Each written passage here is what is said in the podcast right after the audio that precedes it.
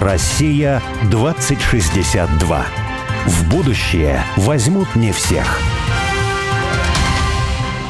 Меня зовут Борис Акимов. А я Олег Степанов. Мы авторы проекта «Россия-2062», штаба вольной мысли, цель которого создать модель позитивного и привлекательного русского будущего. Ну а 2062 – это символическая дата, и считается, что в 862 году Рюрика позвали княжить на русскую землю. А в далеком, но не слишком, 2062 году мы отметим 1200 лет образования русского государства. Мы представили себе, какой могла бы быть будущая Россия в 2062 году. Но не просто представили, а призвали на помощь экспертов и визионеров. И не столько мыслителей, сколько делателей. И мы уверены, что будущее видят не футурологи, рассуждающие о роботах и беспилотниках, а те, кто уже здесь и сейчас создают страну будущего. «Россия-2062» — это позитивное русское будущее, которое наши герои прямо сейчас строят для своих близких и друзей, для всех жителей страны, для всех нас. Каждый раз мы зовем в студию «Радио Спутник» героя, который, не дожидаясь 2062 года, действует уже здесь и сейчас и делает то, что кажется нелогичным и даже сумасшедшим, потому что часто будущее не очевидно и являет нам много невероятного.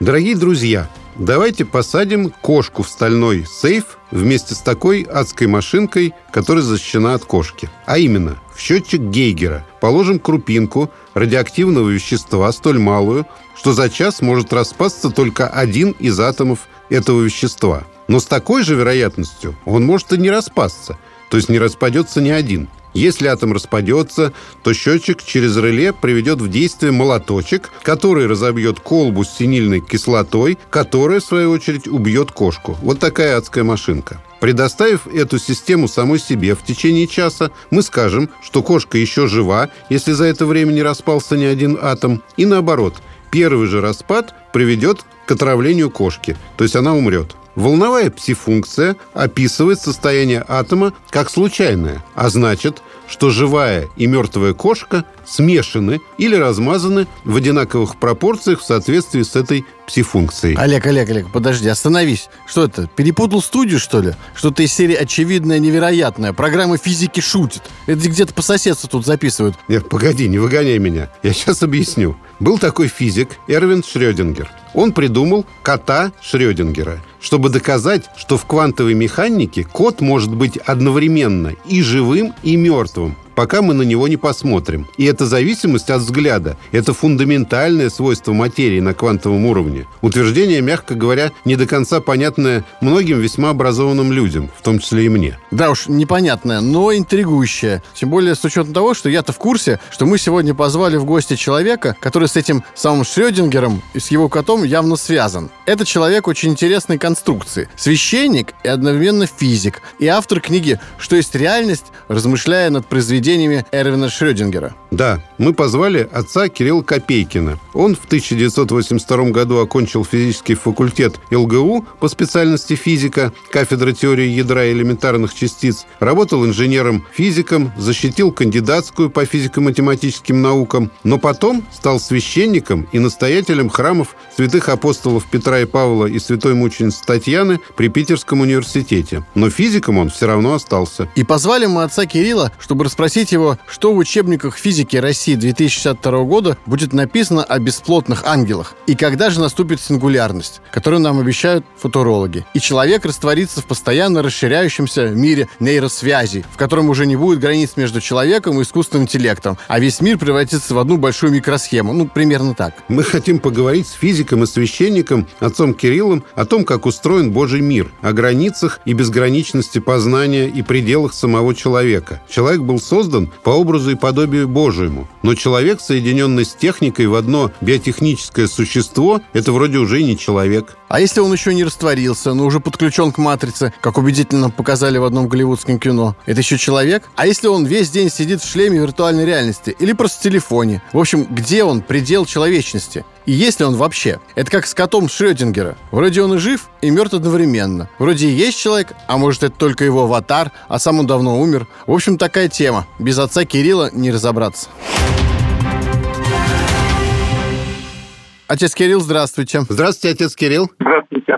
Отец Кирилл, первый вопрос я хочу задать. Вы священник православной церкви. И, если честно, мы хотели с вами поговорить не о изотермических процессах в кинетике нуклеации. Кинетике гетерогенной нуклеации.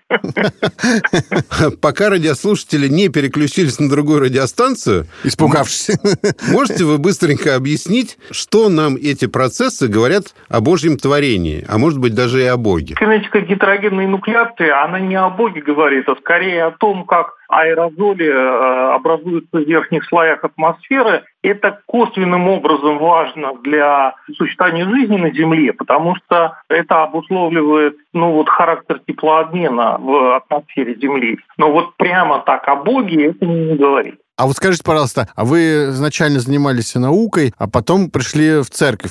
Можно ли сказать, что физика и наука привели вас туда? Да, это именно так произошло. Дело в том, что я родился в советское время, в обычной такой советской семье. Мои родители инженеры были. И я был воспитан в материалистическом обществе. Но почему-то у меня с самого детства было интуитивное понимание того, что самая главная задача человека – это познать истину. И поскольку я был воспитан в такой материалистической среде, то для меня познать истину – это познать все, как устроено. Поэтому отсюда следовал вывод, что нужно заниматься физикой, причем фундаментальной физикой. И если разобрать мироздание и понять на фундаментальном уровне, как все устроено, тогда, в общем, эта истина, она и постигается. И поэтому я после 8 класса пошел в специальную физико-математическую школу, потом я поступил на физический факультет университета, пошел на кафедру теории ядра элементарных частиц, чтобы заниматься именно фундаментальной физикой. И в процессе моего движения по этому пути у меня появилось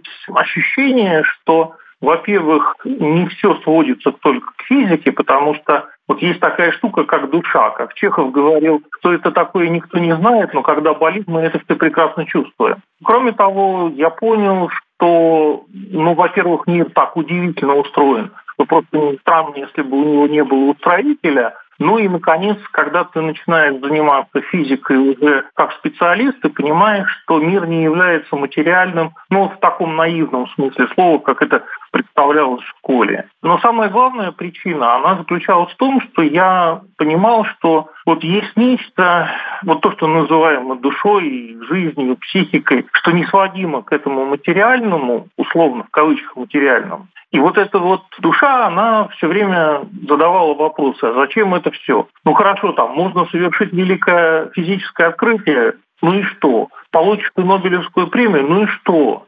Станешь великим физиком, и что? И этот вопрос, и что, он не имел ответа, я стал пытаться искать ответы на этот вопрос, в конце концов пришел к вере. Да, это можно сказать, я не помню этого анекдота, но приходит, а смысл? То есть каждый раз «а смысл?» да?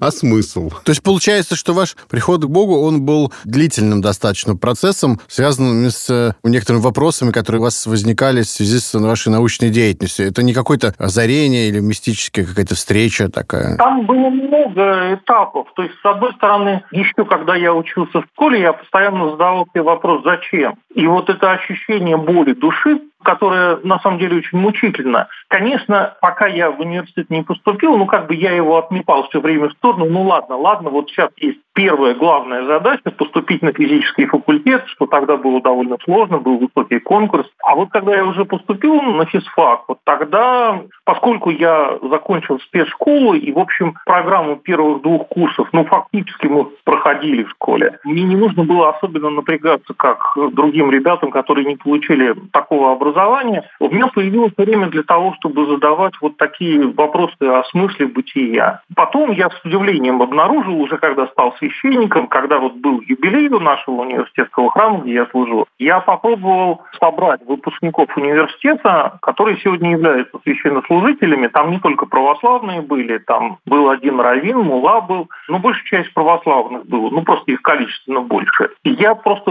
искал всех, кого я смогу найти, и так получилось, что большая часть из этих универсантов, ставших священнослужителями, это были именно выпускники физического факультета. И я думаю, что это не случайно, потому что на самом деле физика-то изначально она возникла как такая своего рода естественная теология, как попытка познать Бога через творение. Считалось, что Бог дает откровение в двух видах. И первое, и главное откровение – это Библия. А второе откровение, вторая книга Бога – это книга природы. И изучая книгу природы, мы на самом деле можем очень многое сказать о Творце.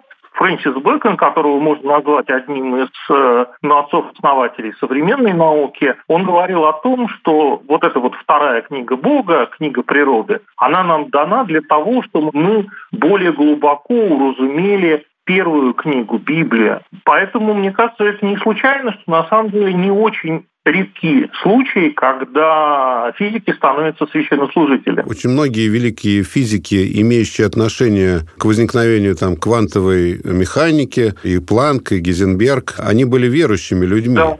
А вот слова 35-го псалма «Во свете твоем узрим свет», которые поются на Великом Словословии во время утренни, они имеют отношение к квантовой физике? К корпускулярной или к волновой теории света? Такие умные слова, ты знаешь. Дело в том, что, понимаете, косвенным образом да, потому что считалось, что Бог творит свет в самом начале, и свет является фундаментальной сущностью мироздания, и поэтому, на самом деле, из изучения свойств света, в конце концов, можно сказать, и родилась современная физика, и упоминавшийся уже вами Вернер Гейзенберг, он говорил, что в естествознании нового времени живет такое понимание христианской мистики света. И Вольфганг Паули, один из создателей квантовой механики, он подчеркивал, что современное понимание природы мира, оно на самом деле радикально должно было бы изменить наше представление о мироздании, потому что те представления, которые, как казалось, в XIX веке, и в начале XX, они приходили в противоречие с традиционным религиозным библейским взглядом на мир, представление о материальности мира, представление о такой статичности пространства, времени, они оказались полностью разрушены в XX веке с появлением специальной общей теории относительности, квантовой механики. И Паули выражал надежду на то, что современная физика, она сможет не только изменить наше восприятие мироздания, но она сможет по-настоящему углубить и мир ценностей. И примечательно, что квантовая механика, она, собственно, и началась фактически с изучения поразительных свойств света. А свет, любопытно, что он в контексте средневековой богословской традиции воспринимался как своего рода граница между видимым и невидимым мирами. И с точки зрения средневековых теологов свет – это именно то, что соединяет, например, душу с телом, да, потому что душа, она принадлежит миру невидимому, тело – миру видимому. И когда физика занялась изучением света как посредника между видимыми и невидимыми мирами, то она как раз приблизилась к этой границе мироздания. А скажите, физика изучает объективную реальность. Это правильное утверждение? И вообще, что такое объективная реальность? Это совершенно замечательный вопрос. Дело в том, что вплоть до начала XX века нам казалось, что существует объективный мир, который есть вне нас, который совершенно от нас не зависит. И мы, когда изучаем этот мир, мы в него не вмешиваемся. Просто мы измерили ширину стола, да, и тот факт, что мы приложили линейку к столу, он никоим образом на сам этот стол не влияет. Но когда возникла теория относительности и квантовая механика, то там совершенно неожиданно обнаружилось, что существует удивительная вещь. Оказывается, что реальность, она проявляет себя тем или иным способом в зависимости от способа постановки вопросов. Поэтому представления об объективности мироздания, они оказались поставлены под вопрос. И особенно ярко это в квантовой механике проявляется. Дело в том, что когда мы спрашиваем, например, то, что вы говорили, что такое свет, частицы или волны, это ни то, ни другое. Когда говорится про корпускулярно-волновой дуализм, это просто способ выражения того, что свет представляет собой нечто такое, что когда мы экспериментально, разумеется, спрашиваем его, является ли он волной, он говорит, да, я волна. Когда мы спрашиваем экспериментально, представляет ли он собой поток частиц, он говорит, да, я поток частиц. То есть реальность, она обращается к нам той или другой стороной в зависимости от нашего способа постановки вопроса. Да, правильно я понимаю, что из этого можно сделать вывод, или некоторые могут, там, хулиганы, сделать вывод, что объективно познать мир невозможно, сплошной релятивизм везде? Нет, потому что есть, известный коридор, в котором реальность себя проявляет. То есть не просто вообще все, что угодно возможно. Мы можем предсказать вероятность того, что вот эта вот фундаментальная реальность повернется к нам той или иной стороной. Мы можем предсказать вероятность того, что частица попадет в ту или иную точку, экрана нашей экспериментальной установки. Пси-функция кота Шрёдингера, правильно? Не только кота Шрёдингера, любой квантовой частицы, да, у него есть волновая функция или вектор состояния. Смотрите, там возникает очень интересная вещь такая. Дело в том, что вот в классической физике уравнения недетерминистичны. А что это означает? Это означает, что если мы знаем состояние системы в какой-то момент времени, то мы можем вычислить состояние системы в любой последующий момент времени, мы можем вычислить все, что было раньше. То есть вот такой жесткий детерминизм. Это означает, что если у нас есть полнота знания о системе, то эта полнота сохраняется, и это означает, что никто, ни Бог, ни человек не может вмешаться в мироздание. Все предопределено, все детерминировано. Кто-то мне может показаться случайным, или я там могу думать, что у меня есть свобода, но это на самом деле просто потому, что я точно не знаю уравнений или точно не знаю начальных условий. Но в принципе все детерминировано. И вот в такой классической картине мира там места для Бога действительно нету. Нету места для божественного промысла. Бессмысленно молиться, потому что молитва ни на что не может повлиять, раз уравнение детерминистичное, правда? Угу. И вот интересно, что в 20 веке в связи с появлением квантовой механики там было осознано, что в квантовой механике присутствует случайность, причем случайность совершенно особенного рода, абсолютная случайность. В каком смысле слова абсолютно? Фундаментальная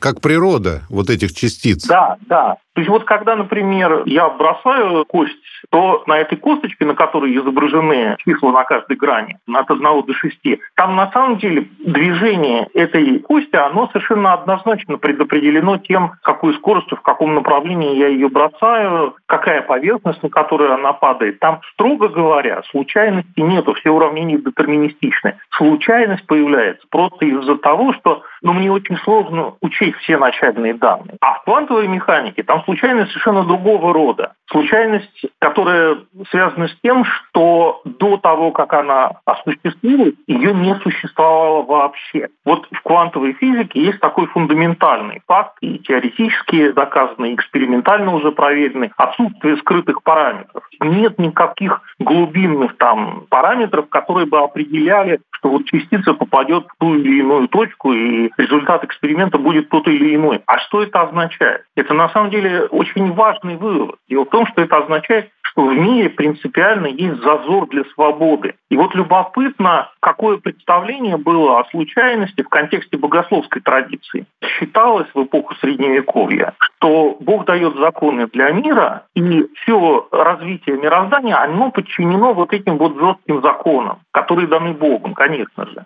Но если в какой-то момент кто-то выбивается за пределы этого закона, то почему это происходит? Потому что Бог вмешался в этот момент. Потому что, раз он вседержитель, то он может и закон отменить. То есть в контексте богословской традиции случайность – это просто иное наименование для божественной воли, которая не детерминирована.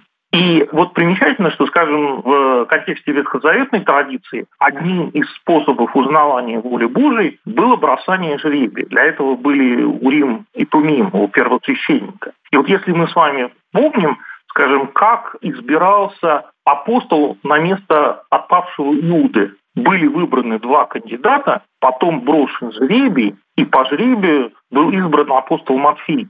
Считалось, что вот такая вот неконтролируемая случайность – это то, через что проявляется воля Божия. И примечательно, что в 1927 году, после 5-го Сальвиевского конгресса, на котором окончательно квантовая механика получила свою формулировку, такой очень известный британский астрофизик сэр Артур Эддингтон, он сказал: «Отныне религия стала возможной для физика». Что он имел в виду? Что если раньше физики верили в детерминистичность уравнений, которые описывают природу, как я уже сказал, там не было места ни для Бога, ни для молитвы, ни для божественного промысла. После 27-го года вот такой зазор для свободы и для вмешательства в Бога, он появился. Знаете, хотел вам задать вопрос, как жителю Санкт-Петербурга, как профессору Санкт-Петербургского университета, и, я бы сказал, такой стрёмный вопрос, может, он глупый просто. Есть такая шутка. Шпиль Петропавловского собора венчает фигура ангела в натуральную величину. Да-да. Вот ангелы – существа бесплотные. А как это вообще с точки зрения физики? Смотрите, что означает факт конечности скорости света? Это по существу ограничение телесности. Что значит, что никакое тело не может двигаться со скоростью больше скорости света? Это значит, что вот эта скорость, она в известном смысле слова полагает границу телесности в этом мире. Но это не значит, что дальше не может быть каких-то еще градаций телесности. И вот любопытно, что святой Дионисий Ареопагит, один из крупнейших православных богословов, он как раз видит этот мир как иерархию бытия, иерархию как бы разных степеней телесности. То есть полностью бестелесен абсолютно один Бог, но за пределами этого мира, который, опять-таки, мы не можем покинуть из-за конечности скорости света, потому что она является пределом телесности, там находятся другие уровни телесности. А вы знаете, я вот в другой нашей передаче математику задал вопрос, сказав, что вот Эйнштейн, когда его попросили коротко объяснить теорию относительности, он сказал, что представьте себе, что есть маленькая букашечка, и это человек, и она ползает по сфере, но на самом деле ощущает только двумерное пространство. И вот эти константы, как скорость света, и, соответственно, когда к ней приближается какое-то тело, оно просто теряет свои геометрические размеры пространственные и, наоборот, увеличивает энергетические свои параметры. Это является следствием того, что оно как бы на самом деле выходит в другое, оно и в другом пространстве существует, а здесь оно как бы исчезает, да? Я сказал, что вот с точки зрения математической топологии многомерные пространства, они как бы пространство более высоких порядков, они в пространствах более низких порядков, они просто сворачиваются, да? Какие-то их параметры сворачиваются, превращаясь в вершины, в грани там и так далее. Я говорю, вот это как-то свидетельствует вообще о том, что мир гораздо более сложен, чем мы представляем, и, возможно, там... Бог в частности, есть, ну да, и ангелы могут быть бесплотными, да, с точки зрения вот нашей телесности. Он мне сказал, что, ну да, вообще все возможно, но вы поговорите с физиком об этом. Вот смотрите, ведь потрясающее открытие специальной теории относительности заключалось в том, что мы вплоть до начала 20 века думали, что есть пространство, есть время, и они существуют сами по себе. Ну, собственно, это Ньютон постулировал в своих математических началах натуральной философии. Причем, смотрите, интересно, почему для Ньютона было важно, что существует вот абсолютное пространство, которое он постулирует. Потому что Ньютон, хотя в представлении последующих поколений он стал восприниматься как материалист и создатель такой безбожной картины мира, на самом деле он был человеком верующим, не просто верующим. Он вообще своей главной задачей жизни считал теологию. И у Ньютона были очень своеобразные богословские взгляды. Он считал, что вот представление о троичности Бога – это позднейшее привнесение. Изначально христианское представление – это именно представление о единстве божества. И ньютоновская физика главной своей задачей ставила не столько описание физического мира, сколько нахождение аргументов в пользу вот именно этой богословской концепции единства божества. И Ньютон полагал, что если существует единое абсолютное пространство, которое он называл чувствилищем Бога, потому что он утверждал, что именно посредством пространства Бог воспринимает мир, то тогда вот если бы удалось показать, что это абсолютное пространство, это чувствилище Бога, единое и единственное, тогда это был бы сильный аргумент в пользу единства божества. Но вот благодаря специальной теории относительности выяснилось, что на самом деле не существует такого абсолютного пространства, не существует абсолютного времени. Более того, пространство и время представляют собой единое четырехмерное многообразие. И именно благодаря тому, что существует это единое четырехмерное многообразие, оказалось возможным построить общую теорию относительности, где присутствует также и гравитация, и понять, что вот та сила гравитации, которая была совершенно непостижимой для Ньютона, что это есть искривление пространства. Отец Кирилл, а вот вы физик и священник одновременно, а когда у вас вот спрашивают, а вы вот чем вы занимаетесь, вы как вот описываете себя? Ну, я, конечно, в первую очередь священник, и это главное мое служение. с одной стороны. С другой стороны, мне приходится преподавать. Я преподаю и в Духовной Академии, и в Санкт-Петербургском государственном университете. Читаю, в частности, курс «Концепции современного естествознания» и там, и там. Я, когда рассказываю о концепциях современного естествознания, то я пытаюсь донести до студентов то, что для меня когда-то было очень сложным, но при этом принципиально важным, совместить два взгляда на мир, чтобы не было такой шизофрении, если можно выразиться, потому что иногда бывает так, что человек верующий живет своей обыденной жизнью, у него такие традиционные материалистические взгляды на мироздание, а потом он приходит в церковь, и там совершенно другой мир, и это как-то не соприкасается с его обычной картиной мира. Мне кажется, это плохо. Мне кажется, что мы должны стремиться к тому, чтобы наш взгляд на мир, он был по возможности целостным. Да, спасибо большое. Мы сейчас прервемся на пару минут на новости и потом вернемся. Россия-2062.